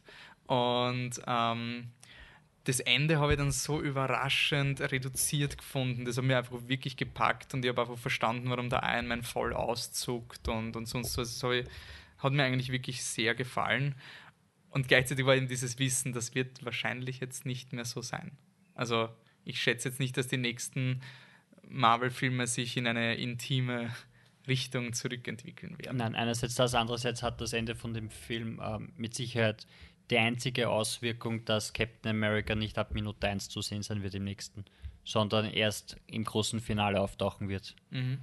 Und das ist jetzt auch nicht so, so, so ein toller Payoff, finde ich, für, für das Film. Obwohl, wie gesagt, das Finale von dem Film ist das Beste, was Marvel bis jetzt zusammengebracht hat, weil es wirklich intim ist, weil es um die Charaktere geht, auch wenn du dann eindeutig nicht Team Iron Man bist. Weil äh, es ist ein. Er weiß, es wird sogar noch gesagt, er kann nichts dafür. Keine Angst, der Böse ist nicht böse, weil wir brauchen ihn noch. Aber er sagt, ist mir wurscht, ich bringe ihn jetzt um. Natürlich kannst du nicht sagen, ja, Ist aber trotzdem, wie gesagt, es, es, ist macht, so es, emotional, es, macht Sinn, es, macht, es macht absolut Sinn, aber es macht halt äh, vor allem durch die schauspielerische Leistung Sinn und mehr dann auch wieder nicht, weil, weil das Ende, es ist ganz klar, dass einer gut ist, der andere eh auch gut ist, aber auf dem falschen Weg ist. Also, also, also, wenn Iron Man dann diesen Zettel von, von Captain America kriegt, wo drin steht, hey, keine Angst, wir sind eh noch Freunde, und er lächelt leicht, dann weißt du ja, okay, wenn sich die wiedersehen, wird es kein, keine großen Probleme geben. Aber irgendwie haben sie jetzt diese, diese Story rund um, um die Regierung, die wieder böse ist, eindeutig böse, nämlich die sie, Welche ist jetzt eindeutig böse? na, der, der General bla, Also der bla, bla, Ross, der, der Ja, von Hulk. der, kam. der Leute nimmt und in ein U-Boot einsperrt, ohne irgendwas, ohne ihnen die Chance auf irgendwas zu geben, weil Ja. die können weg. Und ab dem Der Zeitpunkt gleiche weißt du, General, der in Incredible Hulk ein Atommonster auf die Stadt losgelassen hat, um ein anderes Atommonster in die Goschen zu hauen. Also dem würde ich echt nicht trauen, wenn es um Und- Security geht. Und sobald du das siehst, weißt du, ja, Iron Man kann nicht böse sein, weil es ist Iron Man, Mhm. aber er steht eindeutig auf der falschen Seite. Und da, fe da fehlt mir dann einfach irgendwas an, an, an Komplexität. ich ich glaube, es, es Spannende wäre ja, zwei Superhelden zusammenzuwerfen in einen Film und sie richtig unpopuläre Entscheidungen treffen zu lassen, die halt einfach interessant sind, was Neues zu geben. Und das ist ja auch irgendwie das Interessante an den Avengers, wenn sie sich wirklich so aneinander mit den Köpfen ranhauen. Und ich finde, Ultron ist wirklich so ein Film, der, der wirklich so bei mir so ein Grower war, weil ich habe ihn dann nochmal geschaut und da gibt es diese eine Szene, wo der, wo der, wo der Tony Stark den, den Vision baut, mit diesem 3D-Drucker und Mindstone und whatever und dann ähm, will der, der Captain America meint, nein, nein, der Tony ist eh gut, weil ähm, er ist der Gute und dann sagt er die Scarlet Witch so, Ultron, Ultron kann die Welt nur retten, indem er sie zerstört. Was glaubst du, von wem er das gelernt hat? Und dann kommt halt der Captain America und ist halt wirklich so auf eindeutig Nein aus, hör auf mit dem Vision. Und der Tony Stark ist, hey, ich weiß, du, du nimmst mich nicht ernst, deswegen ignoriere ich dich jetzt mal, weil wurscht. Und das führt dann zu Captain America und sagt, hey du Arschloch, ich will ernsthaft mit dir reden und du bemutterst mich dann. Das war einfach so, so ein logischer Konflikt. Das war einfach so richtig, da waren zwei Meinungen und die waren nicht auf, äh, oh, ich bin gegen den. Das war wirklich der ehrlichste Konflikt, glaube ich, im Cinematic Universe zwischen zwei Helden, wo sie eindeutig, sie konnten drüber reden, Tasse Kaffee wurscht. Weil wenn du den Tony Stark am Ende von Civil War einsperrst und ein bisschen abreagieren lässt und dann ein bisschen mit ihm redest und den Bucky mal woanders hin tust, dann, dann würden sie nicht kämpfen. Und das habe ich so cool gefunden an Age of Ultron, dieser eine Moment, wo sie wirklich, wo es eine Meinungsverschiedenheit gibt und die dann nicht gelöst wird, dadurch, dass Captain America recht hat. Also von, von das beide hat, haben, das hat beide Ultron, haben recht. Und, das und, hat Ultron für mich so richtig hochgehoben. In, in, in Ultron, in dieser Szene oder in der ersten Szene, wo sie eben, du hast ihn erschaffen, oh mein Gott, wie konntest du nur, der Dialog zwischen zwischen Captain America und, und Iron Man, das ist auch irgendwie so, so der High-Point, weil es ist, du siehst, es hat zwar nicht funktioniert, aber vom Durchdenken her hat er recht damit. Mhm. Und aber der Captain America hat theoretisch auch recht, aber du musst es halt wahrscheinlich trotzdem probieren. Und, und das war wahrscheinlich wirklich das komplexeste an, an, an Figurendrama, die es gegeben hat in Marvels Cinematic Universe. Okay. Ähm, dann gibt es etwas vom Marvel Cinematic Universe, worauf wir uns noch freuen? Also jetzt, wir, wir sind sehr vorsichtig geworden bei den Filmen. Ich glaube, Guardians war der letzte Film, wo wir wirklich mit Interesse hineingegangen sind. Ich meine, Captain America Civil War hat auch coole Trailer gehabt. Äh, es kommt jetzt Doctor Strange, ist der nächste mit ähm, äh, Sherlock, Benedict Cumberbatch. Äh, Guardians 2 kommt ähm, Ant-Man and the Wasp. Es kommt, ah genau, ha, das ist aufgelegt. Spider-Man. Stimmt. Ähm, ja, wollen wir noch ganz kurz über Spider-Man im Film reden? Genau, Spider-Man. Ähm, Spider-Man, Wolfi wird euch sicher gleich erzählen, wie es um die Rechte ausschaut. Falls ihr es nicht wisst, das ist urwichtig, nämlich Spider-Man kommt jetzt in den Marvel-Filmen vor. So. Ähm, die Szene, wo er vorkommt, ist so lächerlich und so schlecht geschrieben, also die finde ich wirklich furchtbar schlecht gemacht. Ähm, Captain America sagt, oh, wir brauchen noch Verstärkung. Ich kenne da einen Jungen und geht zu einem kleinen Kind und sagt, da hast du coole Ausrüstung, los, kämpf mit. Ich meine, es ist, oh, wie leibend das Gewand und die Technik kommt vom, kommt vom Tony Stark, Tony Stark und, und boah, voll da. Aber das, die ganze Szene da drinnen, finde ich, hat keinen Platz. Es, ja. es, es hätte absolut gereicht, schmeißt das raus er sagt, oh, ich kenne da wen und dann taucht Spider-Man auf. So wie Black Panther. Genau. Wenn du weil dann wäre es auch irgendwie organischer rüberkommen, weil Black Panther ist so in der Story drinnen. Er fällt so er überhaupt tut halt auch was auf. für die ja, Story. er hat einen Grund, warum er da ist. Also er ist diese moralische ja. Instanz, der zum Schluss das, so das Aber Gewissen auf eine Art. Spider-Man wäre dann wenigstens nur so wie Ant-Man gewesen in dem Film und nicht diese wie Aufmerksamkeitsheischende. unglaublich schlechter Shit dazwischen. Ja. Und das ist zum Beispiel etwas, was ich, das ist unnötig, aber das liegt mir am Herzen. Es wird in diesen Filmen so immer dieser Technologiestandard, der kommuniziert wird. Ich liebe das immer, dass zum Beispiel Tony Stark er, er, er weiß nicht, äh, ich, wir, wenn, wir, wenn wir Waffen nicht mehr produzieren, dann, dann, dann ist Stark Industries pleite. Verkauft die scheiß Hologramme.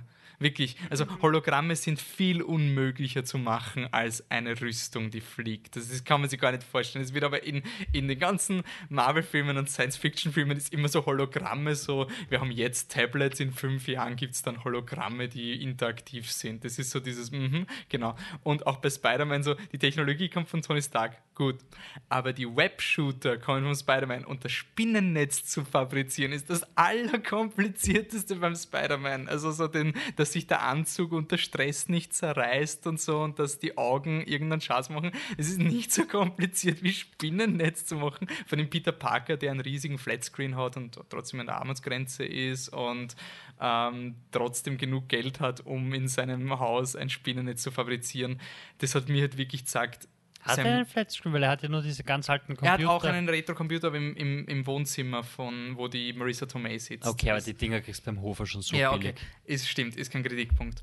Aber was ich halt einfach lustig gefunden habe, war dieser, mir ist aufgefallen, wie logisch Sam Raimis Spider-Man war. Diese, diese organischen Webshooter, die ja so verhasst sind, das macht einfach so viel mehr Sinn. Ich weiß, im Film ist es so, dass sie weiß, dass der Iron Man ihm Kompetenz zuspricht. Er sagt, hey, du hast etwas gemacht, was noch niemand gemacht hat. Das ist so die Plot-Rechtfertigung. Aber was mich wirklich überrascht hat, war von Spider-Man, dass sie ihn sowas von überhaupt nicht in der Handlung haben. Also der Tony Stark hält einen Vortrag vor Studenten für einen Research Grant. Und wir gedacht, boah, das ist ja urlogisch. Der, der, da sitzt jetzt der Spider-Man im, im, im äh, Publikum, dann kommt die Schuldgeschichte vom Tony Stark und dann trifft er beim Rausgehen diesen Jungen, den er fördern will. Ich habe mir gedacht, das wird einfach so der Praktikant, der dann halt unintelligent ist und dann kommt er drauf, hey, der hat Superkräfte, den könnte ich verwenden. Aber so wie sie ihn gemacht haben, auch wenn die Russo-Brüder behaupten, sie haben das Drehbuch so geschrieben, dass man Spider-Man unmöglich rausschneiden könnte, nein. Also, das ist so leicht, Spider-Man aus der Geschichte rauszuschneiden. Da, ist, da siehst du halt einfach die Studio-Entscheidung dahinter. Auch was, was vorher von, von äh, Universum und so weiter ist, in dieser Szene, die er, die er hält oder der Rede, die er vor dem Publikum hält, sieht man dann am Teleprompter so, und jetzt kommt Pepper Potts, seine Freundin. Und sie taucht dann nicht auf und er ist so traurig auf der Bühne und dann kommt er nachher hin und sagt, oh, es tut mir so leid, dass sie da ist. Und er sagt so, ach ja, kein Problem. Und ich finde, das hilft wieder bei dem Ding, weil du weißt, Iron Man 3, er sagt, er ist Iron Man, obwohl er seine ganzen Anzüge zerstört und alles andere und er ist jetzt glücklich mit seiner Freundin. Im nächsten Film ist er dann wieder da. Und hat alle Anzüge, die er zerstört Hat, hat. hat naja, naja, zumindest einen Anzug, ne? aber hat dann einen Anzug und, und ist wieder voll, voll, voll drinnen in der Geschichte und sie taucht dann nicht mehr auf und dass das jetzt wirklich zwei Filme später Konsequenzen mehr oder weniger hat für ihn als Charakter, dass er in dem Film davor das Versprechen vom Film davor davor nicht gehalten hat, finde ich, funktioniert schon und hilft schon auch der Charakterentwicklung weiter, wie es, wie es bei einem bei der normalen Fortsetzung bei einem Film vielleicht nicht funktionieren könnte. Mhm. Auch wenn ich persönlich jetzt ist mir das eher wurscht, weil Und es war, ich meine, es ist eine Drehbuchentscheidung, die aus budgetären Gründen getroffen wurde, aber es war trotzdem, sie haben was draus gemacht. Es ist nicht Es so ein wie in Avengers 1, wo der Thor auf dem Bildschirm schaut, schau, da ist ein Bild von der Natalie Portman, sie wollte nicht im Film mitspielen, tschüss. So vor allem ich finde ich find das besser als das, was danach passiert ist. Er geht auf einen Gang und da steht eine Frau, die ihm dann Schuldgefühle macht. Die, ich, ja, okay, aber, aber ich, ich finde das zum Beispiel besser und es sagt mehr aus über, über die Figur als eine andere Figur, die man noch nie gesehen hat, die auftaucht und sagt, du bist scheiße und wieder geht. Und, und das sind die positiven Dinge, die durch dieses, durch dieses Konglomerat, durch dieses Sammelsurium an Filmen entstehen könnte. aber was ich mir halt wirklich gefragt habe, es sind jetzt 13 Filme und Es sind alles- so kleine Details zwischen den Zeilen, Alles, über was- die wir uns. Ja. was Civil War gut gemacht hat, ist jetzt, hätt, hat, hast du wirklich 13 Filme dafür gebraucht? Das ist halt es einfach auch so schon im dritten oder vierten machen Und es können, ist zum ja. Beispiel halt auch sowas, der Joss Whedon wollte ja Ultron schon im allerersten Avengers-Film als Bösewicht machen. Und es hätte halt wirklich, es ist jetzt natürlich Captain Hindsight, aber es hätte halt wirklich Sinn gemacht. Tony Stark ist der Hauptcharakter und er schafft unabsichtlich etwas, was die Welt zerstören könnte. Und dann muss ein Superteam gegründet werden, weil Iron Man allein kann Ultron nicht mehr besiegen. Das hätte wirklich Außerdem, der Konflikt in, in Avengers 1 ist ja quasi derselbe Konflikt wie Avengers 2, nur nochmal aufgebrüht. Mehr oder weniger. Und es hätte im Gibt es 1 einen Konflikt in Avengers 1, außer wir, wir wissen nicht, ob wir zusammenarbeiten sollen? Ja, es gibt das, ja das, keinen ist, das ist der Konflikt. Konflikt in Zweier mit. Ich, ich, Ja, aber da gibt es ja legitime Gründe. ja, eh, aber, aber das im Einser hätte zu legitimen Gründen geführt. Ja. Na, Dementsprechend- Das, das war ja das, wo ich im Kino von Avengers 1 gesessen bin, wo einfach für mich der gesamte Film gestorben ist, wo diese Szene kommt, wo sie sich voll so niederschreien und jeder sagt, wie scheiße der andere ist und sie sind voll so im Rage-Modus. Und ich habe mir gedacht, wow, visionarisch. Helden, die streiten und sie, sie glauben das. Und dann kommt so der Shot auf den Loki seinen Stab und du weißt, ja, der Loki macht sie gerade böse. Das ist das Winter Soldier-Problem. Dieses, ah, du hast sie nicht getötet, aber ich habe den Abzug gedrückt. Ja, aber du hast sie nicht getötet, hör auf zu mopen. Es ist so dieses Comicbook-mäßige, dass sie dass sie some part of me maybe wanted to say this. Nein, wolltest du nicht. Ihr seid die besten Freunde. Und deswegen fällt für mich Avengers 1 halt so richtig auf, auf die Goschen von diesem Shared Universe Konzept, weil es halt erstens mal er macht nichts aus dem Universum. Die Helden werden neu eingeführt im Vergleich zu Ultron, wo es halt wirklich, mhm. und auch Civil War, wo es weitergeht. Und kann man halt vielleicht auch sagen, das war halt der erste Film und man hat es nicht gewusst. Blieb äh, was ist der vierte? Was? Was nicht der vierte Film? Nein, also der erste Team-Up-Film und deswegen hast du es den Leuten trotzdem nochmal erklären müssen und sowas. Also, aber ehrlich gesagt, ganz, und jetzt wir können eh schon langsam aufhören, aber ich bin, will auf einer positiven Note enden. Ich glaube, Star Wars kann sehr viel von diesem Film lernen. Ich glaube, Star Wars, also so Marvel hat jetzt mal die Leute daran gewöhnt, dass Filme ein Shared Universe haben können. Du brauchst mittlerweile nicht mehr fünf Origin Stories. Nicht immer, aber manchmal schon. Das Spannende ist, Marvel, äh, Star Wars kann nicht nur was davon lernen, sondern sie können es auch verbessern. Ja. Und ich glaube nämlich, dass sie das auch machen werden, weil was mich bei Marvel so stört, was wir glaube ich noch gar nicht gesagt haben, alle 13 Filme schauen gleich aus. Das, ja. das, das Spannendste an den Marvel-Filmen ist Thor, wo die Kamera schief ist. Das war's. Und, und das eine Mal, wo der Joss Whedon ein Auto, äh, Kamera ins Auto gegeben hat und die Kamera hat sich gedreht, weil das Auto sich überschlägt. Das war filmtechnisch. Wirklich, ja. Und alles andere ist wirklich, so wollen wir das ausschauen. Seitdem schaut alles gleich aus. Das ist wie die Big Macs beim Mackie, die schauen einfach alle eins zu eins aus. Und wenn ich jetzt ähm, Rogue, Rogue, One. Nee, Rogue One. Hoppala. Uh, es hat einen Grund gegeben, warum Paramount nicht wollte, dass Rogue One gleichzeitig verwendet wird. Ja. Ähm, wenn ich jetzt den Trailer zu Star Wars Anthology Rogue One. Rogue One, a Star Wars Story. Okay, schau, dann wirkt das eindeutig anders. Es wirkt viel schmutziger, dreckiger, gefährlicher. Leute werden sterben, Hauptdarsteller können sterben, werden höchstwahrscheinlich sterben, ne? wenn wir das hören, was wir in in Star Wars 4 gehört haben. Many people died for Nein, nein, das war, das war Star Wars 6. Die Botaner, die gestorben sind, waren in Star Wars 6. Das waren andere Todessternpläne. Das ist. Ah, oh, ja. Okay, okay, okay, okay, okay. um, auf jeden Fall, es wirkt anders als Episode 7 gewirkt hat. Mhm. Und, und ich hoffe wirklich, dass sie, dass sie sagen, ja, die großen Filme schauen sehr ähnlich aus und, und das ist das, aber, aber ich hoffe, dass sie den, den Machern, den Regisseuren, den Denkern, den Kameraleuten trotzdem sagen, solange es sich noch anfühlt wie ein Star Wars-Film, darf auch etwas anders ausschauen. Und ich hoffe wirklich, dass sie, dass sie das nehmen und weiterentwickeln und wirklich sagen, wir, wir werden ein bisschen künstlerischer, obwohl wir noch immer in diesem ähm, zusammengewürfelten äh, Universe denken. Man Spoiler für Star Wars Force Awakens, wenn ihn irgendjemand noch nicht gesehen hat. Ich glaube, der Han Solo bleibt auch tot.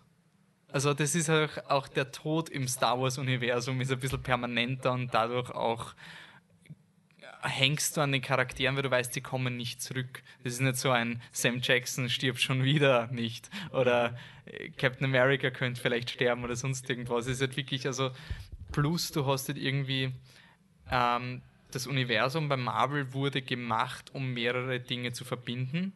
Und bei Star Wars haben sich mehrere Dinge aus einem Universum entwickelt.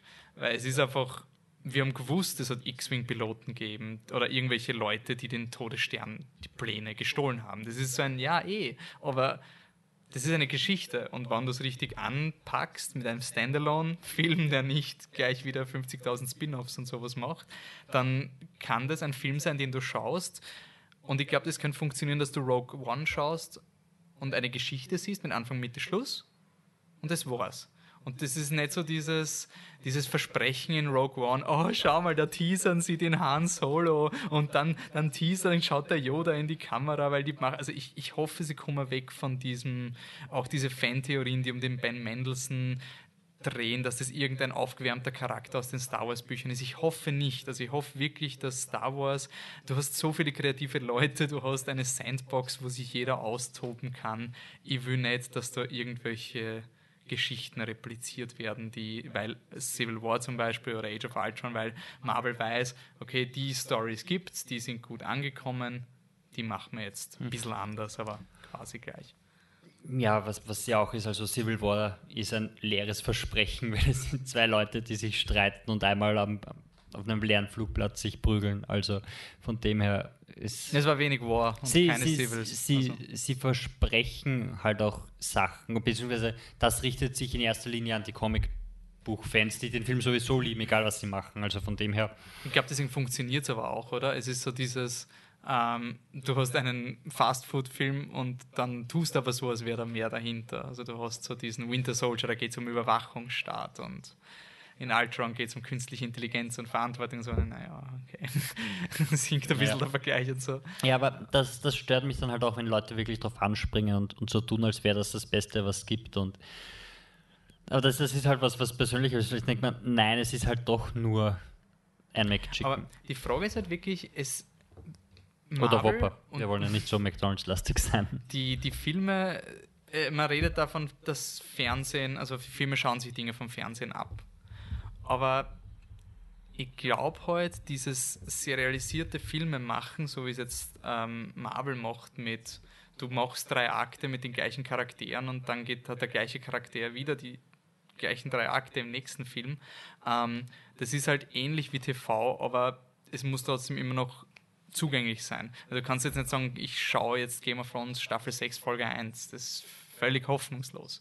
Und das kannst du von einem Multimillionen-Dollar-Film nicht erwarten, dass sich da jetzt jeder durch einen Katalog von Filmen Obwohl, sie sind jetzt so weit und sagen, wenn das dein erster Marvel-Film ist, dann hast Glaubst du Glaubst du, kannst du Civil Wars einzelnen Filme? Nein, glaube ich nicht, aber, aber die Russo Brothers haben im Interview schon gesagt, schon, wenn es bis jetzt noch keinen geschaut hast, dann brauchst du jetzt nicht mehr damit anfangen. In, in dem Sinn. Also da brauchst du okay. mit Civil War jetzt nicht anfangen, weil. Und das ist halt so. Aber man schaut ja auch nicht im dritten Teil von, von einer Trilogie. Also ich schaue auch nicht Herr der Ringe 3 ohne eins. Ja, ist aber ein Unterschied, ob du drei Filme oder 13 Filme hast. Das Natürlich, ist halt irgendwie aber du brauchst auch nicht alle von den Filmen, ne? Das musst ja, du sagen, weil es ist Also du, musst, du brauchst dann immer so diesen Wikipedia-Eintrag, was du weißt und dann Okay, dann aber du findest genug Listen im Internet, wo du wirklich sagen kannst, für den Film solltest schon du klar, das, das Aber das, das ist genau das, was mich stört. Also du hast dieses bereichernde Universum und alles mit einer Geschichte, die eskaliert in Civil War und gleichzeitig ist aber eh schon die Meinung, eigentlich brauchst du nicht alle. Und eine gute Geschichte, wie eine TV-Serie, da will ich keine Filler folgen ich hasse diese Serien, wo drei Folgen dazwischen sind, die man eh überspringen kann. Und wenn es dem bei Staffel 5 einspringen kannst, dann kannst du die Hälfte von der Staffel ersparen, weil da sind es auf der Farm, sind es Kannibalen, passt schon. Okay, aber du, recht, und du denkst jetzt an Game of Thrones, aber es gibt genug. Das war jetzt Walking Dead, oder? Also, nein, ich, ich meine, du denkst jetzt vom, vom Storytelling her. Ich, ich versuche immer willst, wirklich, willst, was wäre das, was, aber, aber was könnte man daraus machen? Geschichten und, und geile Serien, die innerhalb einer Staffel eine Geschichte erzählen. Ja, ja. Das ist jetzt, und das wäre, wenn wir es umlegen, jetzt nicht unbedingt ein Film, sondern eine geile Geschichte innerhalb einer Staffel, die dann vielleicht sogar abgeschlossen ist und dann kann was Neues kommen, wäre dann vielleicht dieses Phasensystem, das sie, das sie einfüßen wollen. Aber, ich weiß nicht, ob es funktioniert. Ich will nicht dafür, sagen, dass es funktioniert. Dafür aber hängt es noch zu sehr von den zwei, drei Hauptcharakteren ab. Also ich finde, Marvel hat sich aber noch sie, nicht. Sie wollen sich. Sie wollen es. Aber ich finde, sie ich, haben bei mir noch nicht das, nein, eh das nicht. Verständnis so, oh ja, sobald Robert Downey Jr. da weg ist, glaube ich euch, dass Black Panther der neue Lead und der Bucky wird der neue Captain America. Das ist halt irgendwie noch so ein, ich glaube es ihnen noch nicht. Das wäre eine Möglichkeit. Und dann würdest du genau das umgehen. Aber genauso wie es jetzt ist, ist halt eine Geschichte, everything leads to this, auf eine Art. Und everything leads to this, but not everything. Und gleichzeitig ist aber das Bittere, weil wenn du sagst, okay, du musst nicht alles schauen, Du musst trotzdem Ultron schauen, damit du, wissen, damit du weißt, wer der Steintyp ist und die Hexe mit den Fähigkeiten. Aber wenn Ultron kommt, ist mit dem Tor vor und das macht nicht wirklich Sinn. Ja, dann musst du halt Tor 2 schauen. Und dann, es ist immer so ein, und dann irgendwann sagst du, nein, ich muss eigentlich nicht. Also es ist irgendwie so, das, das Story-System fühlt sich leider ein bisschen ad absurdum. Ähm, es kann nicht jeder Film so eine integrale, konsistente Geschichte wie Fast and Furious erzählen, das ist mir schon klar. Aber ich, ja, ich meine, ich bin jetzt nicht der große Malverteidiger, aber ich finde trotzdem, dass das jetzt nicht so ein Problem ist, weil sie sagen, es ist dieses Universum und, und in diesem Universum entstehen viele Geschichten und diese fünf Geschichten führen dazu, aber die Geschichten rund um Thor führen in eine andere Richtung. Mhm. Und das, was, was die Guardians machen, führen auch irgendwo. Und irgendwo in der Mitte, irgendwo, also jetzt dann bald in den nächsten Filmen, werden sie sich kreuzen und dann geht es vielleicht wieder auseinander. in Glaubst du, wird Sachen. das so ein richtiger Payoff werden? Also wird das. Ich habe bis jetzt keinen Payoff gesehen bei den Marvel-Filmen, also glaube ich nicht, aber ich glaube, dass viele Fans davon ausgehen und dann sagen, dass es so war. Also werde ich denken, für die meisten Zuschauer ist das ja schon ein großer Payoff. Aber glaubst du nicht, dass, also weil der, der Film hat eben immer noch den Vorteil gehabt, dass er grounded genug ist, um die normale Publikum jetzt nicht komplett das, wegzuwerfen. Ich glaube, das normale Publikum, das, das stört sich nicht, wenn wieder mal irgendwas auf die Ich Erde rede, stellt. die Leute, die du vorher gemeint hast, die das immer sagen, bester Film ever, Okay. einfach diese Kritiken, die halt auch wirklich meinen, oh, das war jetzt so ein intimes Superdrama. Sobald du sechs Steine und einen goldenen Handschuh gibst, um den Tod zu daten, verlierst du sehr viel von deinem menschlichen Wir wissen nicht, ob der. Tod vorkommt. Das ist Ja. wieder so eine Bar Baron Simon-Geschichte. Na gut. Ähm, so, dann haben wir noch was zu sagen oder haben wir alles abgetreten? Mir fällt gerade nichts ein, aber ich bin mir sicher, unseren Zuhörern fällt noch was ein. Und wo können sie uns erreichen, wenn ihnen was einfällt? Überall. Wir sind auf Facebook, facebook.com slash flipthetruck. Da könnt ihr auch einmal ruhig positives Feedback posten, Max.